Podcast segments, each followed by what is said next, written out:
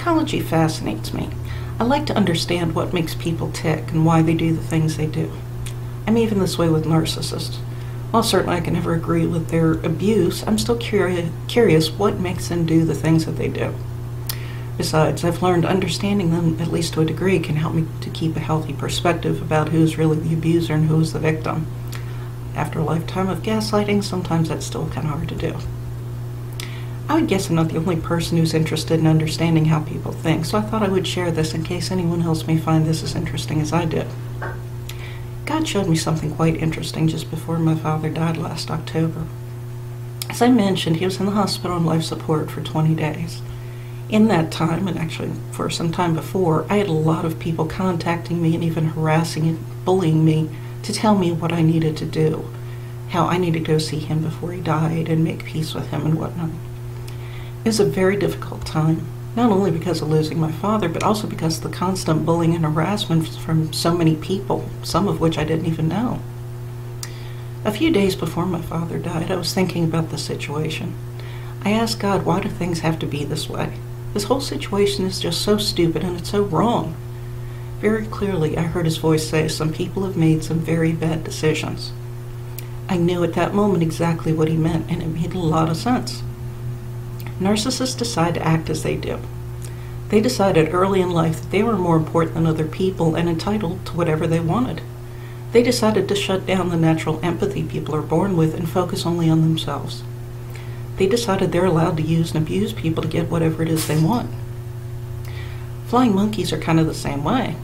They also made a decision to blindly be loyal to their narcissist no matter what. They decided they didn't want to know the truth or anything beyond what the narcissist says.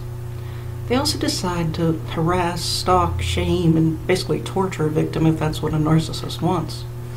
All flying monkeys have decided that a narcissist victim does not matter. Only the narcissist and the flying monkey matter.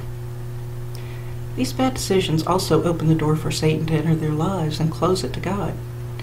Every bad decision opens the door a little wider for the devil while simultaneously closing it tighter to God.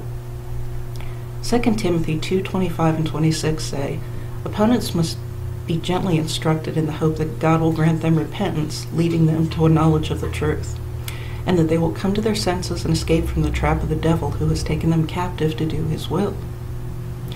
Not long after my father died, uh, I thought about that scripture and then later how it related to the bad decisions that God told me these people make. It made a lot of sense.